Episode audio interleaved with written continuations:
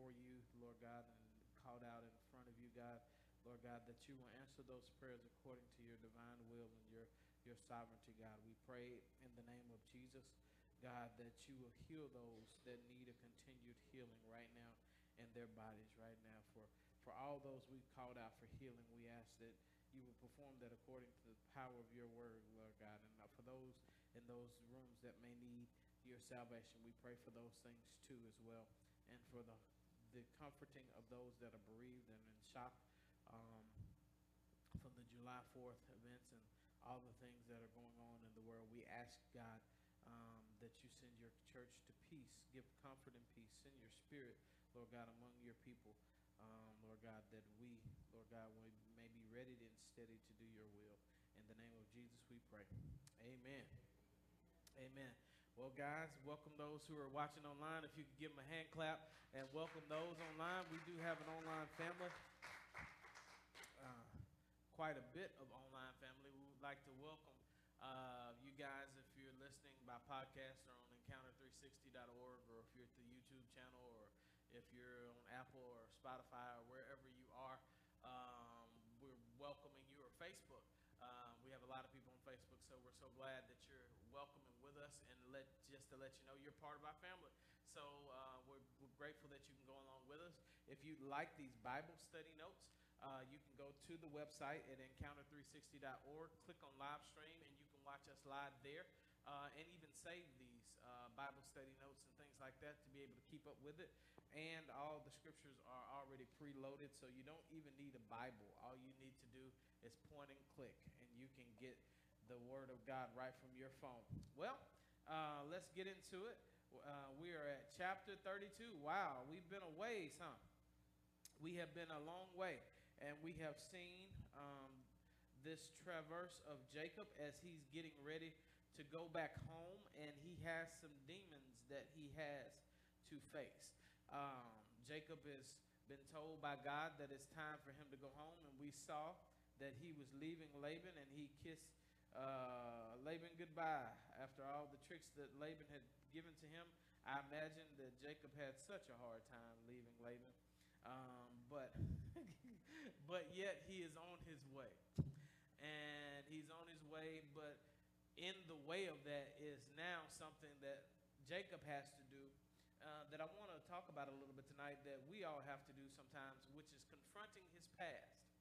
You know, a lot of times because we, we walk in a forward trajectory, we kind of like to put the past behind us. But if we don't sometimes deal with issues in our past, we will find that the further we go, we have to deal with those things. Uh, and some of our mistakes. It can be something as simple and as practical in today's world. I work in finance. You'd be surprised how many people have poor credit and they can fix their credit, but the problem is they pretend that if I don't look at it, it won't get what? If I don't look at it, maybe it'll get better. And, and they can pretend the world is good until your car breaks down or until you need a place to stay or you want to get a house. And when it's time to walk into whatever blessing or next level of life, here you are confronted with those issues that you have not what? Resolved. At some point in time, you can't run away from every issue in your life. Sometimes the best thing to do is to deal with those issues. Sometimes it can be relational, that people have fell out over certain things and haven't seen their family since the last funeral. And all of a sudden something's coming over to where you either need that family member or they need you. And you have unresolved issues in your past. And before you can move forward in the blessing God has to do with, uh, with you, you have to deal with it. Everybody said, deal with it that's something we have to teach in the body of Christ is maturity that everything doesn't come in a 30 minute sermon that every you can't always come to the altar in every situation works uh, the way you want as a matter of fact one of those scriptures i believe down there we'll see that jesus says if you come to the altar and you have a situation going on with your brother where they're upset with you there's an unresolved issue he says don't jump don't praise don't shout don't listen to the pastor when he tells you to wave your hand don't do any of that. As a matter of fact, you have my permission to miss church. You need to leave the altar and you need to go make that right first.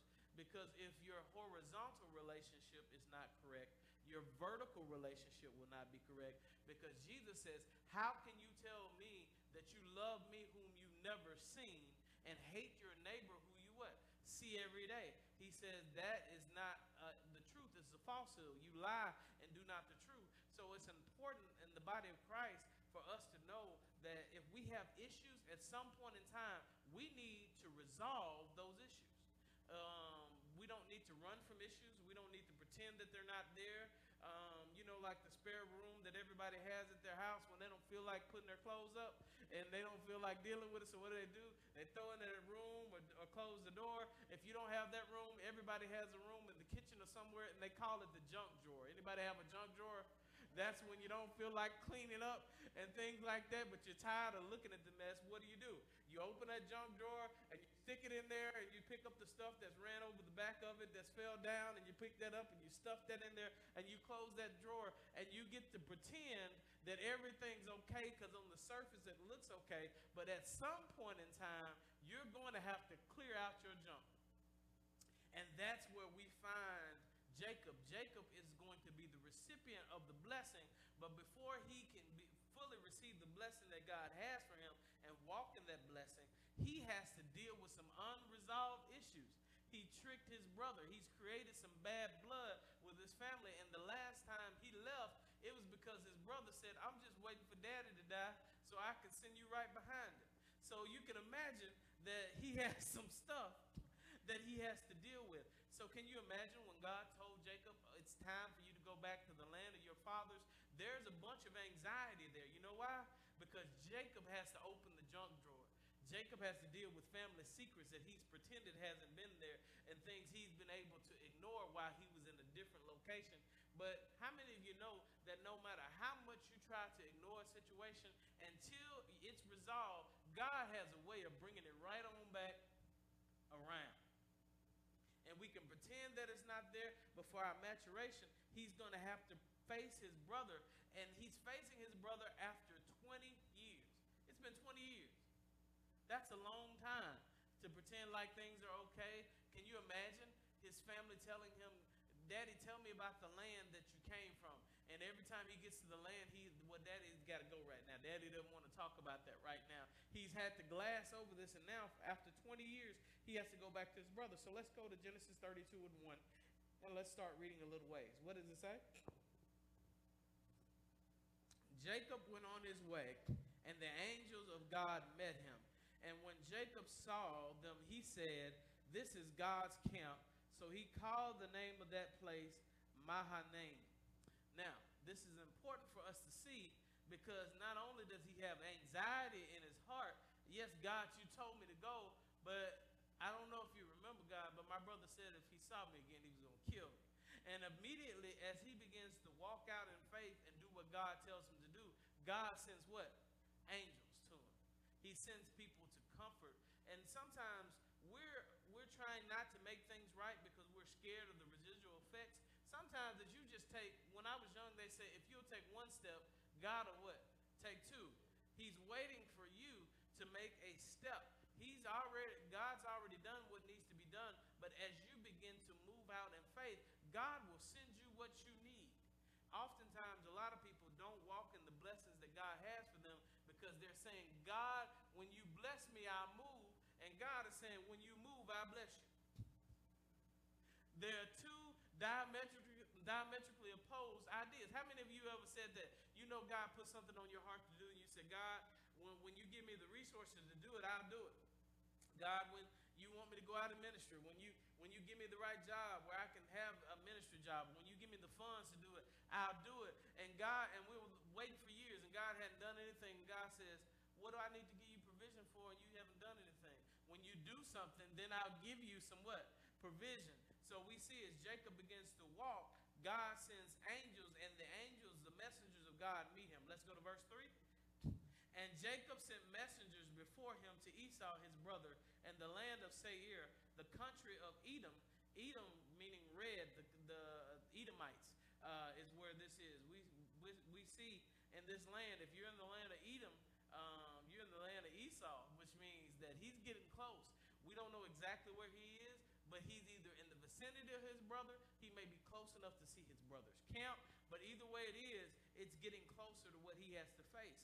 So, what does he say to uh, these people that he's sending before them? Uh, what does it say? Uh, verse, uh, verse 4 says, What? Instructing them, Thus you shall say, My lord Esau, Thus says your servant Jacob, I have sojourned with Laban and stayed until now. I have oxen, donkeys, flocks, male servants, and female servants. I have sent to tell you, my Lord, in order that I might find favor in your sight. So, question two is Jacob sends an entourage ahead to let his brother know he's blessed and potentially willing to what? Share. I know I robbed you of everything that was yours, but uh, look, I got a lot of money now, and hopefully uh, you'll let me make it. And so he, he's been a little bit of Jacob. He doesn't want to confront the issue right off. He sends somebody else to try to soften the blow. Maybe if I soften this blow, it won't be as bad. Because let's be honest, if you were having to go visit somebody and they said the next time that you see me, the next person you see will be the undertaker, you're probably going to approach them with a bit of caution, aren't you? So we see that he's working this out, and he says, verse 4 instructing them, Thus you shall say to my Lord Esau, Thus says your servant Jacob, I have sojourned with Laban and stayed until now. I have oxen and donkeys and flocks and male servants and female servants. I have sent to tell my Lord in order that I might find favor in your sight. Verse 6, what does it say? And the messengers returned to Jacob, saying, we, we got to read this together because this is wonderful. Let's read this together. And the messengers returned to Jacob, saying, We came to your brother Esau, and he is coming to meet you, and there are 400 men with him. Uh oh.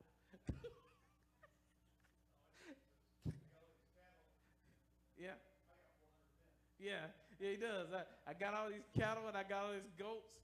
Because you remember that their ancestor Abraham uh, took 300 plus men and destroyed five armies. 400 men is enough to do all the damage you need. So, can you imagine that? Let me test the waters and go out there and say, Hey, I'm coming. I got all this stuff. I'm willing to share. What did he say? He said, Oh, he want to see you too. He can't wait. He's bringing 400 people. Can you imagine what's going through Jacob's mind right now? Jacob is probably considering, Lord, I know you said this, but it's only a short while back. I can at least go back to the rock where Laban and I split. So that's he's having to deal with something. Have you ever been in that point where you feel like what you you done in in the dark or done uh, or misunderstandings you have, you're going to have to face them, and now your chickens are coming home to roost, and now it's a tough spot to be in.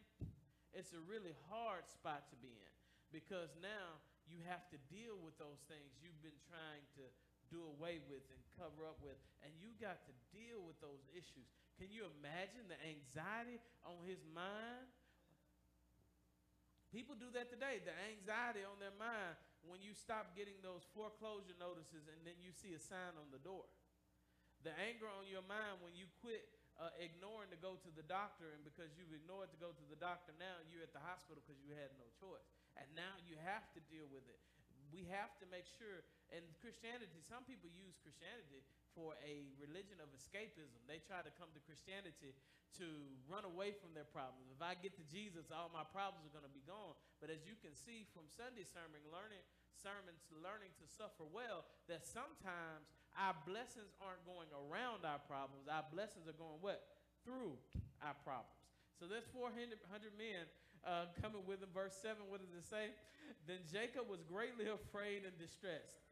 He divided the people who were with him and the flocks and herds and camels into two camps, thinking, if Esau comes to one camp and attacks it, then the camp that is left will escape. I got a 50 50 chance. That's what he's saying. I got a 50 50 chance he's still trying to find a way because the guilt of what he's done, he knows what he deserves.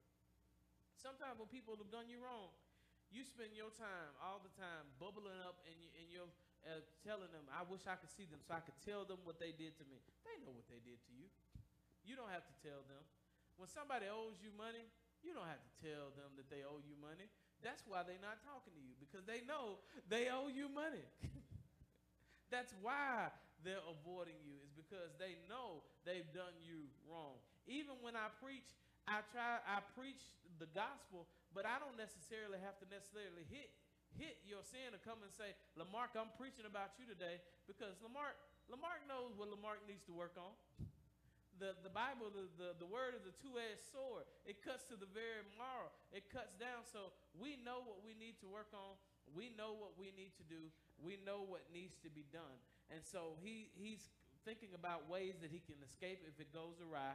And verse 9 says, And Jacob said, O God of my father Abraham and God of my father Isaac, O Lord, who said to me, Return to your country and kindred, that I may do you good. I am not worthy of the least of all of, of the steadfast love and all the faithfulness that you have shown to your servant.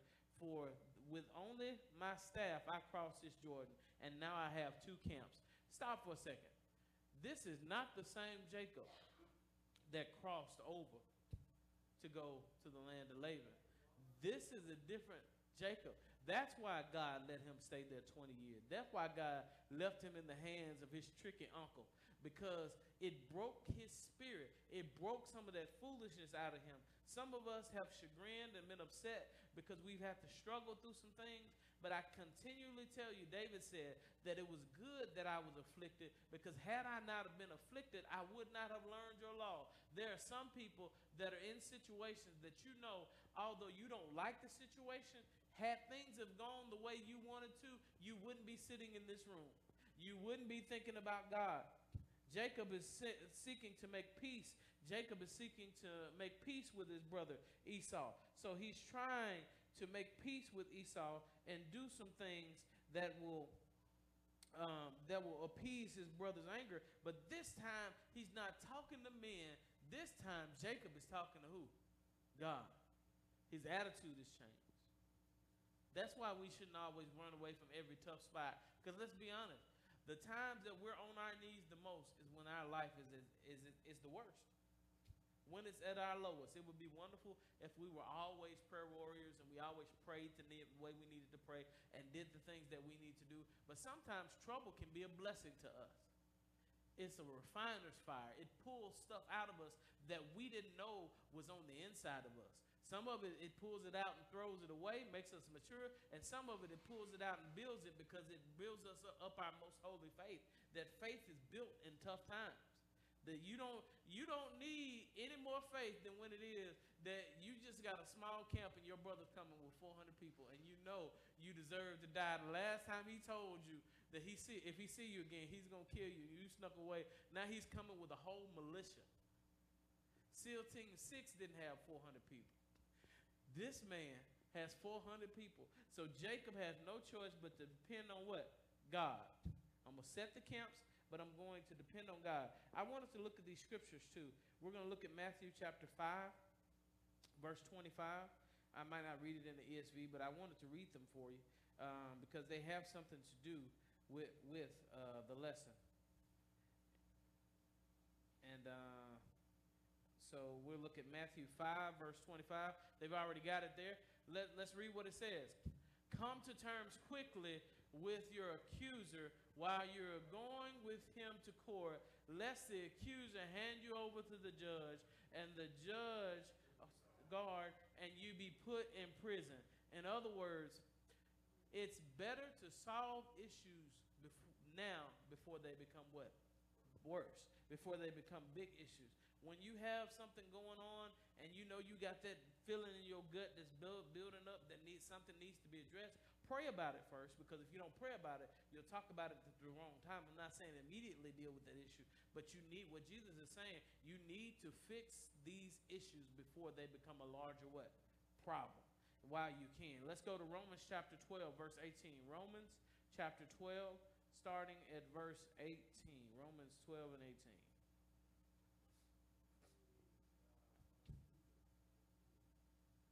There it is. What does it say? If possible, so far as it depends on you, live peaceably with all. In the old King James, it would say, uh, live peaceably with all men. Notice that it says, as far as it depends on you. Sometimes you can't live at peace with people because they don't want to be at peace. But if they don't want to be at peace, let it be because they refuse to resolve the issue and you have exhausted all issues, all ways to resolve the issue. Why do most divorces happen? People refuse to communicate. People won't work out their issues. When you see most people now, they divorce. Why? Because it says irreconcilable what? Differences. That we can't work out our differences. We, we refused to work out what was going on with us until it came to a head, and now we're to the point that neither one of us wants to work at this.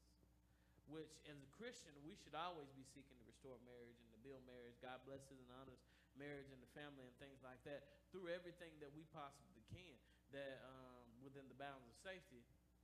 But we want to make sure that we're trying to reconcile. So Jacob is seeking to reconcile. Hey, bro, how you doing? I'm so glad to see you. You're looking good there. Brought a lot of people with you, huh? um, what are you gonna do with all those people? I don't know if we have enough lambs to barbecue for that. I hope you're not planning on barbecuing me, brother. That's that's that's not what I want. But at, at, at this end, we see that one of our goals and principles as Christians is we should always seek peace and what resolution. We should be a peace people of peace. Now the Bible does say there's a time and place for all things, a time for uh, for and every purpose under the sun. So there's a time for war and there's a time for peace. But if a Christian is having to go to war, let it be because you have sought every peaceable measure first and that this is the last resort. It shouldn't be quick tempered and this is the first thing um, that I'm doing is because I'm just mad and I'm angry. And we see that a lot today on our culture, don't we? Ever turn on your Facebook page or whatever you like, Snapchat or whatever it is, and you see people and they take the time out of their day to write these these long manifests on somebody else's page about some something somebody said about their page because they're angry and I just want you to know how angry I am, not realizing that person probably didn't even read that. If you took a time to stop and think about that, you probably wouldn't do that what? At all. And number five, for those who are going down the list, Jacob divides his camp and to give half a chance to escape uh, with Esau. So we're going down a little further because he's he's talked to God and um, he says, I will surely do you good and make your offspring. I'm going to go a little farther down because he's been humbled. Uh, I'm going to look at verse 11. Uh, Genesis chapter 32, verse 11. It says this Please deliver me from the hand of my brother, from the hand of Esau, for I fear him that he may come and attack me, the mothers with the children. But you said, I will surely do good to you, God, and make your offspring as the sand of the sea, which cannot be which cannot be numbered, and for the multitude. So it's, it's good to be able to sometimes when you pray to pray the word of God, to remind God what he what said. Lord, he didn't forget, but just so, Lord, I'm letting you know this is what your word what said. Hezekiah, when they told him he didn't have long to live, Hezekiah turned his face to the wall and said, Lord, the grave can't praise you. uh, I want to remind you here that although you may take me, that I'm going to praise you as long as I'm living. Sometimes that's why it's important to know the word of God. It's important to know the promises of God, to know which promises are specific to you, because the Bible says that the promises of God are what? Yes and amen. He has received the blessing you told my father this, you told my father's father this. So now I'm standing on this promise and I'm looking forward to you doing this because if he kills my seed, this can't happen as quickly as it needs to happen. I'm a little old to be starting over. God, will you protect my seed? He's asking for protection from God when we saw Jacob at first, he didn't want protection from anybody. Remember when Rachel came to him and said, uh, I'm going to die if I don't have any children? He said, That's God's fault. What is that to me? He had a flippant attitude towards God a little bit, didn't he? But now he's in a place where he says, I have to depend on you. That's when you truly meet true Christianity. True Christianity is a complete and total, utter dependence on God. It is saying that I can't make myself right with you, with you. I can't live well enough to be right with you. I have finally been broken to the place where I realize that the only way I'm going to get to heaven is through you, Jesus. That the only way that I'm going to get, get the blessings that you have for me is to do it your way and not mine.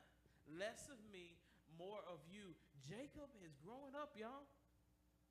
But lest we be too quick on Jacob, how many of us know God's will and his word, but we still sometimes try to act outside of that will and the word and do what we want? And the blessing is waiting for us, God has determined what blessings He has for you. Your days are numbered, whether you know it or not. You can try to prolong, but your days, the Bible says, are numbered. God knows the plans He has for you.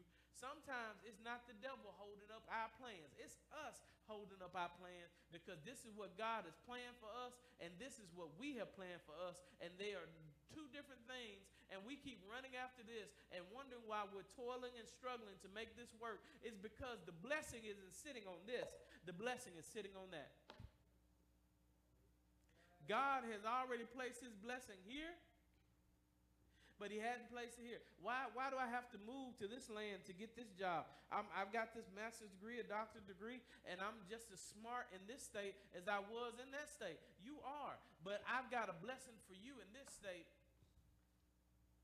you keep running after the blessings in this state. If you quit trying to toil here, I could bless you here. But it's going to require some sacrifice for you. Well, I, I, my ministry, I can preach just as good as anybody, teach just as good as anybody. Um, uh, why, why, why is my ministry not flourishing? Not all the time, but sometimes it could be because God's saying, because as gifted as you may be, you keep trying to operate here, and I'm trying to bless you here. And as long as you're working over here, you're the only person that's working, and whatever you work for, you got to keep up.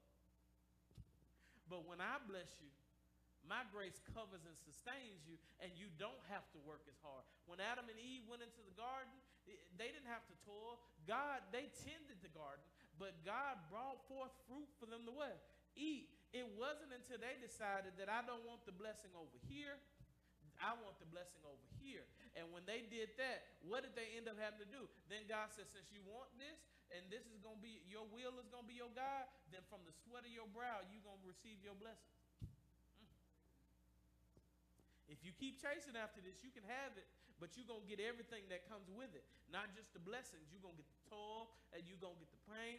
Now, I'm not saying or suggesting that doing it God's way is always going to be an easy path, but it is definitely an easier path than trying to be bullheaded and do it our own what?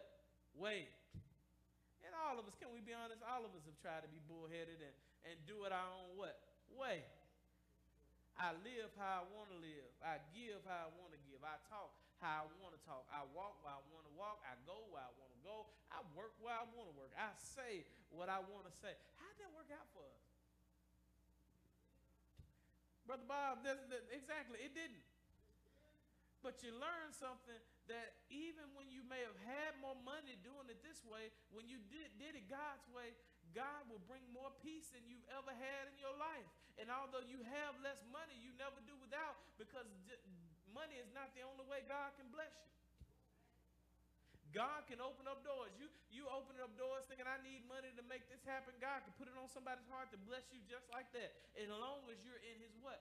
Will. Jacob has decided I'm going to go through this into God's will and you have blessed me and I'm depending on you. So now it's time for him to receive what God has for him because he has surrendered. Not fully. We'll see in about two verses, but he is in the process of what? Surrendering. Maybe we call that in today's term sanctification. You've been saved, the blessings on your life, but there are some things that you've yet to what? Surrender to God.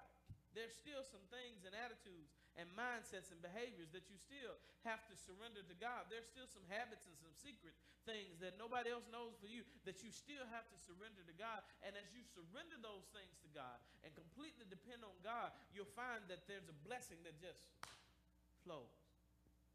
I've tried it both ways. This is not a theory. I've tried it both ways.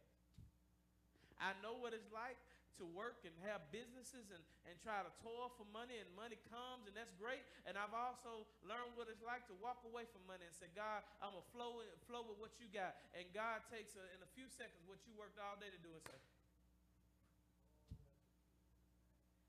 when you get into the will of God, when you get into the purpose of God, and to his flow, he gives you provision. When he'll tell you and make sure you are where you need to be when you are there. Lord, I'm in tax trouble. Oh, that's not a problem. You walking with me. Go fishing. You're a fisherman. Well, fishing is what got me into trouble. I didn't use my fish to pay the taxes. Well, this I just go fishing and give me the first fish you pull up. Look in his mouth. And when you finish it, pay his taxes, pay your taxes, and my taxes. Because when you follow my instructions, my instructions can lead you into a place of provision and blessing. He has decided to be humble and to follow God. He says, But you said, Surely I will do you good and make your offspring of the sand of the sea, which cannot be numbered. So verse 13 says, So he stayed there that night, and from that and from what he had with him, he took a present for his brother Esau. And it goes over all the presents uh, that he got, he put them in camps. I'm going to skip down a little bit for time. Verse 17 says, He instructed the first, When Esau, my brother, meets you and asks you, To whom do you belong? Where are you going? And whose are these ahead of you? Then you shall say, They belong to my servant Jacob. They are a present sent to my Lord Esau. He's not stupid. And moreover, he is behind us. In other words, he gave you this gift. He's on the way. He just wanted to come out before gifts. The Bible says that a man's gift will what? Make room for him and bring him before great men. Gifts can turn the heart uh, of people if you if you give them generously and in the right heart. He likewise instructed the second and the third and all who followed in droves. You shall say the same thing when Esau. Uh, when you find him, and you shall say, Moreover, your servant Jacob is behind us. He's trying to get a subliminal message in his mind. I'm saying all this stuff can be yours if only you will let me live. And Esau's probably thinking, I got 400 people. All of it can be mine whether I let you live or not. so, but, but at least he's trying. And he says, And you shall say, Moreover, your servant Jacob is behind us, for he thought, I may appease him with the present that goes ahead of me, and afterwards I shall see his face. Perhaps he will accept me. So the present passed on ahead of him, and he himself stayed that night at the camp. Now, something wonderful is about to happen.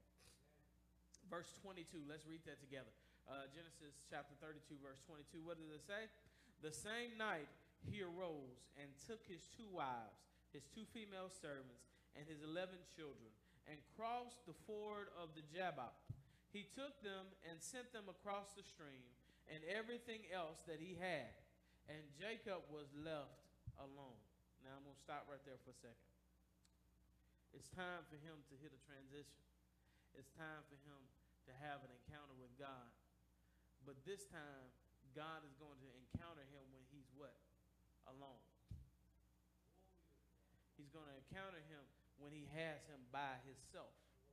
We can encounter this, and I liken this into what he's about to go through as a maybe in today's terms a travail in prayer, a wrestling with God. A, a, a, Lord, I'm not going to let you go until you bless me. The fervent, effectual prayers of the righteous avail as much. Jacob is on the verge of a breakthrough. Everybody say breakthrough. But when you're on the verge of a breakthrough, sometimes it's going to take you getting along with who? God. Let's keep reading. And a man wrestled with him until the breaking of day. Now, we see the scripture and text says it's a man, but we also know that this, but from reading further down, that this is a theophany. But based off of what he said, y'all remember that word? Everybody said theophany. Theophany. theophany anybody remember what a theophany is? Theo means what? God. Theo means God. Theophany. It's an appearance of God in human what? Form. It's a, and, and the word here is Elohim or Elohim. And Elohim refers to God proper, which is God the Father, God the Son, God the Spirit. It also is sometimes used to refer to the host of heaven, or, or what the Bible calls the divine council. Um, maybe one day we'll get into that because there's orders in heaven. There's, there's the Father, the Son, and the Holy Spirit. There's what's called the divine council, and then there are angels. All these things are in the scripture. And in Jewish culture, they come under one topic, Elohim. That's that's what the, when you hear and let us make man in our image, uh, or Elohim, some people would say. So this time, this Elohim is referring to God. So who is God made flesh? Jesus. So this is a this is a this is a theophany. This is this is Jesus. He's wrestling with God here. We see this, and we'll see it in a second. Verse 22, and let's read 23. What does it say? He took them and sent them across the stream and everything. Uh, I started started too far up. I'm making you read back. Let's go down to verse 24, and I want to start there. Let's start and uh, start so we can read the whole passage. Verse 24 says, "And Jacob was left alone, and a man wrestled with him until the breaking of day. When the man saw that he did not prevail against Jacob, he touched his hip socket and his hip was put out of joint, and he re- as he wrestled with him. Then he said, Let me go, for the day has broken. But Jacob said, I will not let you go until you bless me. Now, Jacob's pretty powerful. We know Jacob's pretty powerful because when uh, Jacob went to see Rachel, that stone that all the other men, it took several men to pull up. When he saw Rachel, he pulled it up from himself. He pulled it up for himself. Remember that? Jacob is not a weak person. But we see from the scripture that God, he's wrestling because God's letting him wrestle. Because he's wrestled all night with Jacob. He hadn't got tired. And when it's time to say it's daybreak, all he does is the Bible says he didn't hit, he touched his hip socket with enough power to knock his hip out of joint. Do you know how big your hip is, your femur? This area has some of the largest muscles in the body. It is not easy to, to, to knock it out of the socket. Easy to break, but not easy to dislocate. Uh, uh, so that means extreme power from just one touch blew his hip socket out. And this is what I want you to see, though. He has to be, at this point, in extreme what? Pain. He's in extreme pain. But when he touched the hip socket, he says, Let me go. And it says he touched his hip socket, and Jacob's hip socket put out of joint as he rested him. Then he said, Let me go, for the day has broken. And Jacob has to be in extreme pain. Do you God himself has touched his hip and knocked his hip out, but Jacob looks at him and all the pain that he's in and says, I won't let go till you bless me.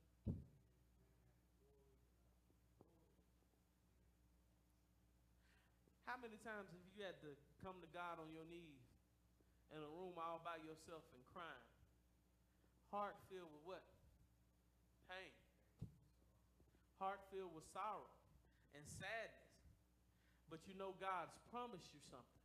And you're down here on your knees, and while you're on your knees, the enemy starts to whisper things in his ear like, Why would he bless you? The church folks don't know what you did, but I know what you did. Church folks don't know what you're thinking, but I know what you're thinking. Church folks don't know what you watch on your phone when other people not looking, but I do. Church folks don't know about the gossip and the secret websites. Church don't know about your past and all the things. Church don't folks don't know that all your children don't have the same father and all your children don't have the same mother. Church folks don't know about your jail record. Church folks don't know about the drugs you do.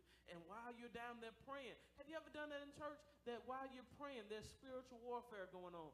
Every, while you're trying to lift your hand, the enemy is throwing everything and every vision of everything you ever done right in your face. Anybody ever done that? You raise your hand, and all of a sudden the enemy shows you a picture of your past or where you were, and all of a sudden he's saying, You're not worthy to do that. Because I want you to know something. This isn't just physical warfare. This is what? Spiritual warfare. For we wrestle not against flesh and blood, but against powers and principalities. Of course, the rulers of the spiritual wickedness and darkness in high places. This is a whole spiritual battle. When Adam and Eve disobeyed God, it wasn't just a physical problem, it was a physical problem, a spiritual problem, because what did Satan say when he took Jesus to the pinnacle of the temple? He says, All this has been what? There's a spiritual battle going on, there's a spiritual transfer, and the Bible says, uh, Paul says that know you not that those which worship idols, things other than Jesus Christ, worship what? Demons. Which means that there's demonic worship. So God sends them to the tower. Uh, uh, he tells them to be fruitful, multiply, and fill the earth. But what do they do? They listen to Nimrod and they build a tower to worship. They're worshiping gods other than gods. How do we know this? Romans 1 tells us that professing themselves wise to be, they became fools. Romans chapter 1, around verse 18 to around 22. Then they changed the glory, uh, exchanged the glory of a God for that of four footed beasts. They went into idol worship. And when they went into idol worship, who were they really worshiping? Demons. That means there is demonic worship behind the scenes. So there's not just a physical battle when we're looking at the at this. There's a what? Spiritual battle going on. And sometimes in the church, we can get so secularized and try not to appear spooky to people that we don't talk about the spiritual battle that goes on. Some things are natural occurrences, but some things are what? Spiritual battles. When Jesus healed people, then that day, I'm sure there were times that people just had epilepsy. But sometimes Jesus would look at that thing and he said, No, there's a spirit behind that, and I need to deal with it. Come out of him. And sometimes when we're getting ready to get, see, the blessing is a spiritual thing that Jacob is about to walk in. So what does he have to do? He has to travail and he has to wrestle with God. There are some things, some freedom that you will have. You're free because you're under the grace of Jesus Christ. But some things spiritually, they can't possess you, but they might be oppressing you. Why? Because you haven't given them to God. And because you haven't given them to God, your problem is not just generational, your problem is spiritual. And because you aren't are light in your prayer life, you're not receiving the blessing God has for you because everything is not about black and white, A, B, and C. Some of those things are spiritual things behind the what? Scenes. And so he's wrestling with God to get his blessing. And this is the tenacity that he has. I'm in pain, but I'm not going to let go until I receive what you promised me. I have a word for somebody tonight. You may have lost everything you had. You may be in a bad position right now. You may have lost friends. You may have lost family. But I want you to be tenacious like Jacob that if God's word said it and the promises of God are yes and amen, don't go stealing promises in the Bible that are meant for somebody else. But the ones that are for you, don't you dare allow the enemy to guilt you out of them. Don't you allow the enemy to give you condemnation and make you feel like you aren't worthy because the Bible says that if we are Abraham's seed, which we are, Gentiles, that spiritually, that we are heirs according to the promise. And the same blessing that was on Abraham spiritually flows right down to us. You are blessed and highly favored of the Lord. You are ahead and not the tail. You are above and not beneath. You are the lender and not the borrower. Don't you dare let the world and the enemy tell you what your circumstances are. The Bible says, good God Almighty, that we are seated with him in heavenly places. That we not only have a geographical and a physical location, but we have a spiritual position. I may never have a degree on this earth. I got a couple and a few, and you may not have a, a, a doctor's degree, but it doesn't matter what man calls you on this earth because all those degrees, all those doctorates, all those licenses will go away. But when God elevates you, that's a status that no man is given and no man can take away. You have access to the throne room of God. And all you have to do is be tenacious enough to say, I'm not going to let go until you bless me. What did Jesus tell us? Jesus th- told us, thank you, Holy Spirit. Think about the woman with the unjust judge, that the, the man didn't answer the woman's prayer because, because he wanted to answer. He answered it because she wouldn't leave him alone. So he says, Ask and it shall be given. Seek and you shall find. Knock and the door shall be open. For those who have asked shall receive. For those who seek shall find. For those who knock, the door shall be open to you to us. I've come to tell us that it is not time for the church to go on the defensive and tuck tail and run. It is time for the church to be able to stand on the word of God and to flow in the blessing that He has placed on our life and to be able to speak the things that God has spoken, not the things that we speak ourselves. We don't have power to speak things into existence, but unto the God that speaks those things that are not that as though they were. He has the power, and if we lean on Him and His promises and His word, I hear Him saying, as the dew comes down from heaven and tills and falls on the earth, so shall my word be, that it shall not go out and come back void, but it shall accomplish all that I sent it. In other words, what does that mean? That if God's word said it and you apply it, it's going to happen because God's word cannot be made void. God's word said it. I believe it. And it still works whether I believe it or not. He says, I'm not going to let you go unless you bless me.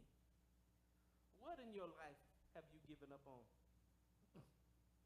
What in your life have you let pass opportunities or let the enemy tell you you're too old to go back and get a degree or you're too old to or, you've gone too far for this and you've made the life you had and this is how you're going to be B, and you're just trying to be like the widow with the prophet. I just gonna eat my couple of whole cakes and die. That's what we're gonna do.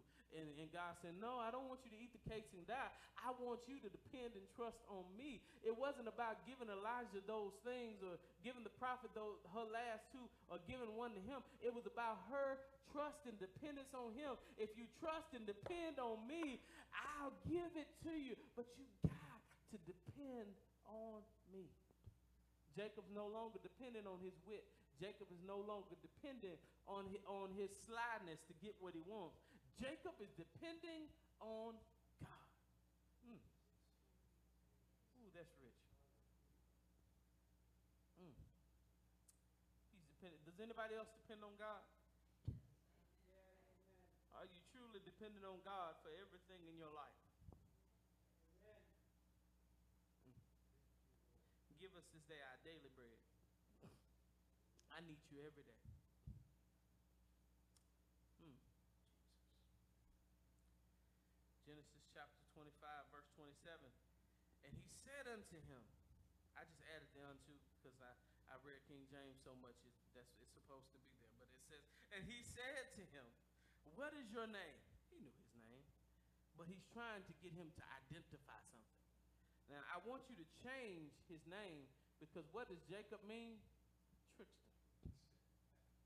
It means trickster, thief, somebody you don't want to leave in your house by themselves. That's who it is. It, it's your cousin that steals. That's what it means. That's the one where every time he show up, something go away. You can't prove it, but it's, it's there. That's so what he's trying to get him, he's confessing who he what is. He says, What is your name? To pay close attention to this because every time God gets ready to give something an identity, thank you, told Jesus. He gives it a what? Name. He blessed man. He called him Adam, Adam, mankind. And then he said, Adam, I'm gonna bring you these animals, and whatever you call it, that's what it will what? Be. When God gets ready to change something, he changes its what? Name. Therefore, if any man be in Christ, he is a what? New creature. I'm not the old. God has changed my what? Name. What is your name? And he said, Jacob. Then he said, Your name shall no longer be Jacob. You are no longer a trickster. Something is happening. But Israel, for you have you have striven with God and with men and have prevailed.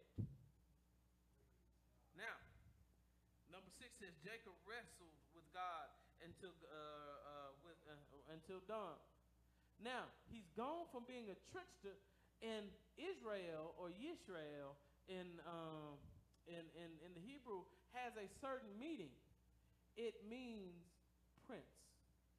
It has several meanings. It means one, he who wrestles with God, but it also means prince.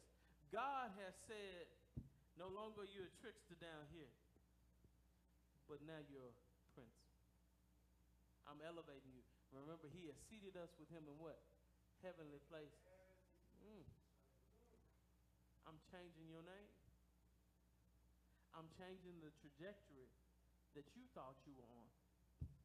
You were headed here all alone, but I had to let you work out all the foolishness out of your system. And now you're prepared.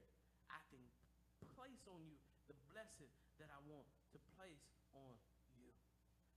For you have striven with God, or Elohim, that word is, and with men and have prevailed. Then Jacob asked him, Please tell me your name. And he says, Why is it that you ask my name? And there he what? Blessed him. Jacob stole a blessing that he couldn't get because he was on the run for his what?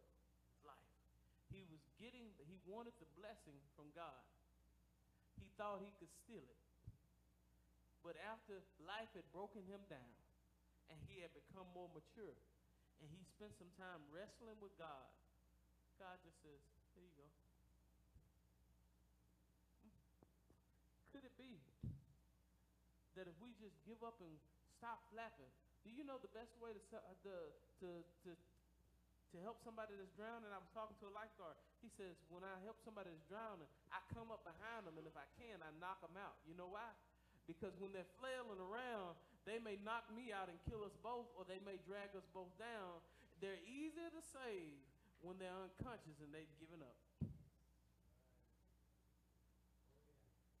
That's that's the story of salvation. How do I know I'm really saved? Have you really given up? Are you really trusting Christ for your, your salvation? Or are you trying to use religious works to be right with God? Are you still keeping score of how much you give? Are you still keeping score how many times you come to church? Or are you saying, I've given up, I'm just here because I love you, you're in control? And I'm going to flow in your freedom. He's given up, and now God has blessed him. What he's been fighting for for over 20 years, God gave to him less than 20 seconds. Mm.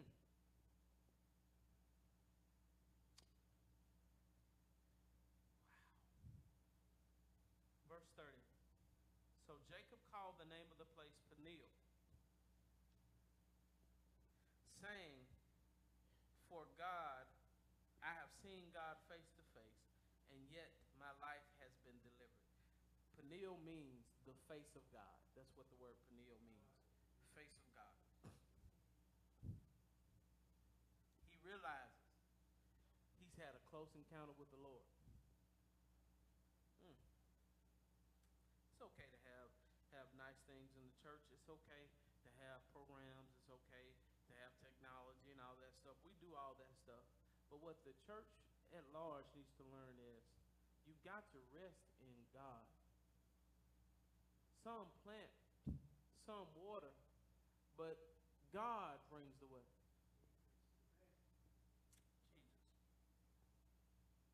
Then Jacob, he says, I've seen God face to face.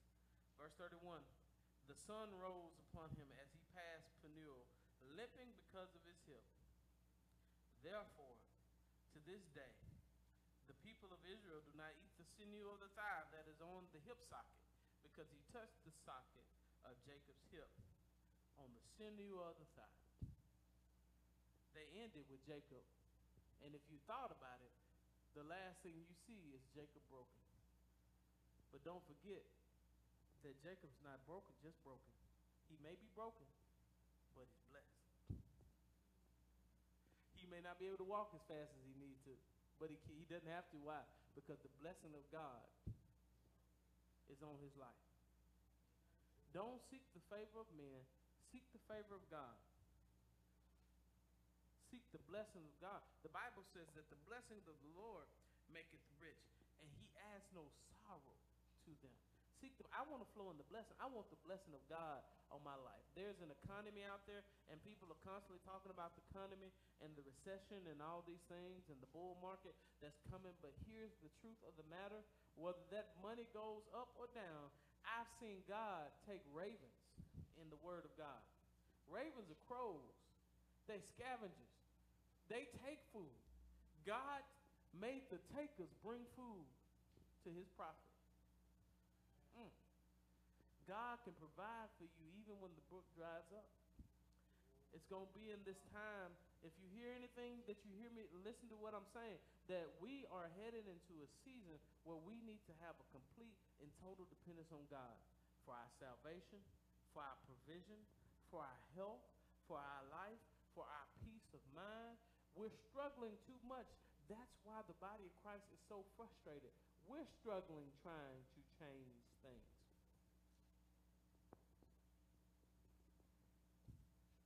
We're struggling trying to make things happen. But when you rest in God and begin to pray, He can make them happen. Just like that.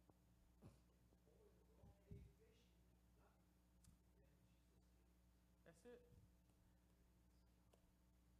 Jesus came to him and said, like Brother Bob is alluding, they, they worked all day fishing, professional fishermen, didn't catch anything all night. We've been here all night. We professional fishermen. And Jesus said, Will you throw, throw, throw your nets over the other side of the boat? They could have said, I'm a professional. You stick to you stick to making tables, carpenter, and I'll stick to fishing. But they said, Because you told us to do it, we'll do it. And Jesus did more in a few minutes than they had done in several hours. Oh, when the body of Christ comes to a childlike faith dependence on God. My child needed something today, and I was it was my pleasure to give it to him. And I just thought about how wonderful that is. Remember when you were young, you said, "I can't wait till I get what grown," and then you realize you had to get everything for yourself, and you wished you could go where back home. How wonderful it is for a child to not have to worry about their needs. That they know they have a parent that when I need, I don't have to go get a job. All I have to do is say, Daddy, I need. How amazing is it when you need something where you can say, Daddy, I need. Daddy, I need a healing, and the doctor said I couldn't be healed. Daddy, I'm I'm sick and I need something in my body. Daddy, I need a financial miracle. Some, Dad, Dad, I've got things going on in my life. Daddy, can't have kids, or, or Daddy, I can't do this or can't do that. And, and there have been people who've been blessed with fertility or whatever the case may be, or blessed with finances, or blessed with health or resources, or they said that my mind will never be the same again. And they've been blessed not because they were good, but because they rested in Jesus and said, Daddy, I need. Maybe we be a, a church that depends on God. Brother Dave, we've been depending on God for since we walked in the door, haven't we? Has he ever, even before that, has he ever skipped a beat? God has done more at this church in this three years on less.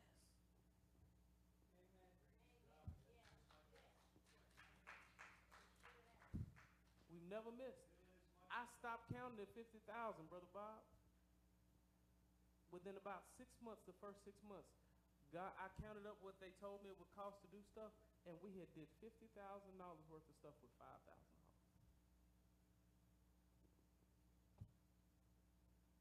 Sometimes you don't need money. Money's great. If you can have it, that's great. But God don't need money to make what He needs to happen happen.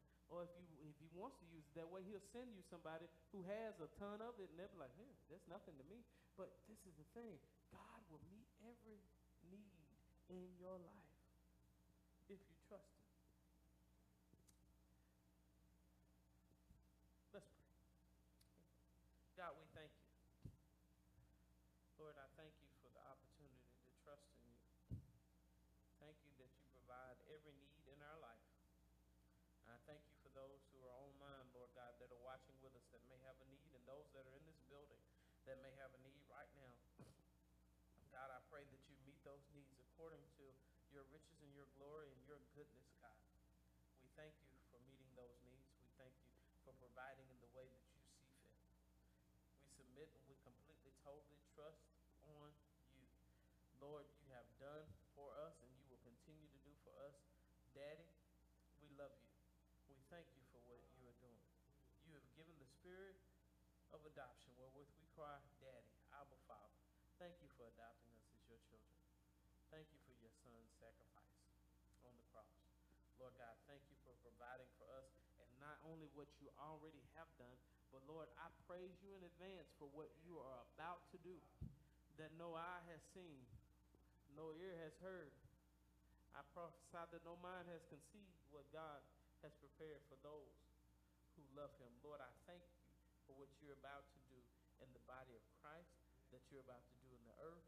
Lord God, for those souls that need you, God, Lord God, send them from the north, south, east, and the west, that your name may be praised and lifted up. In the name of Jesus, we pray. Amen. Somebody give God a hand clap of praise.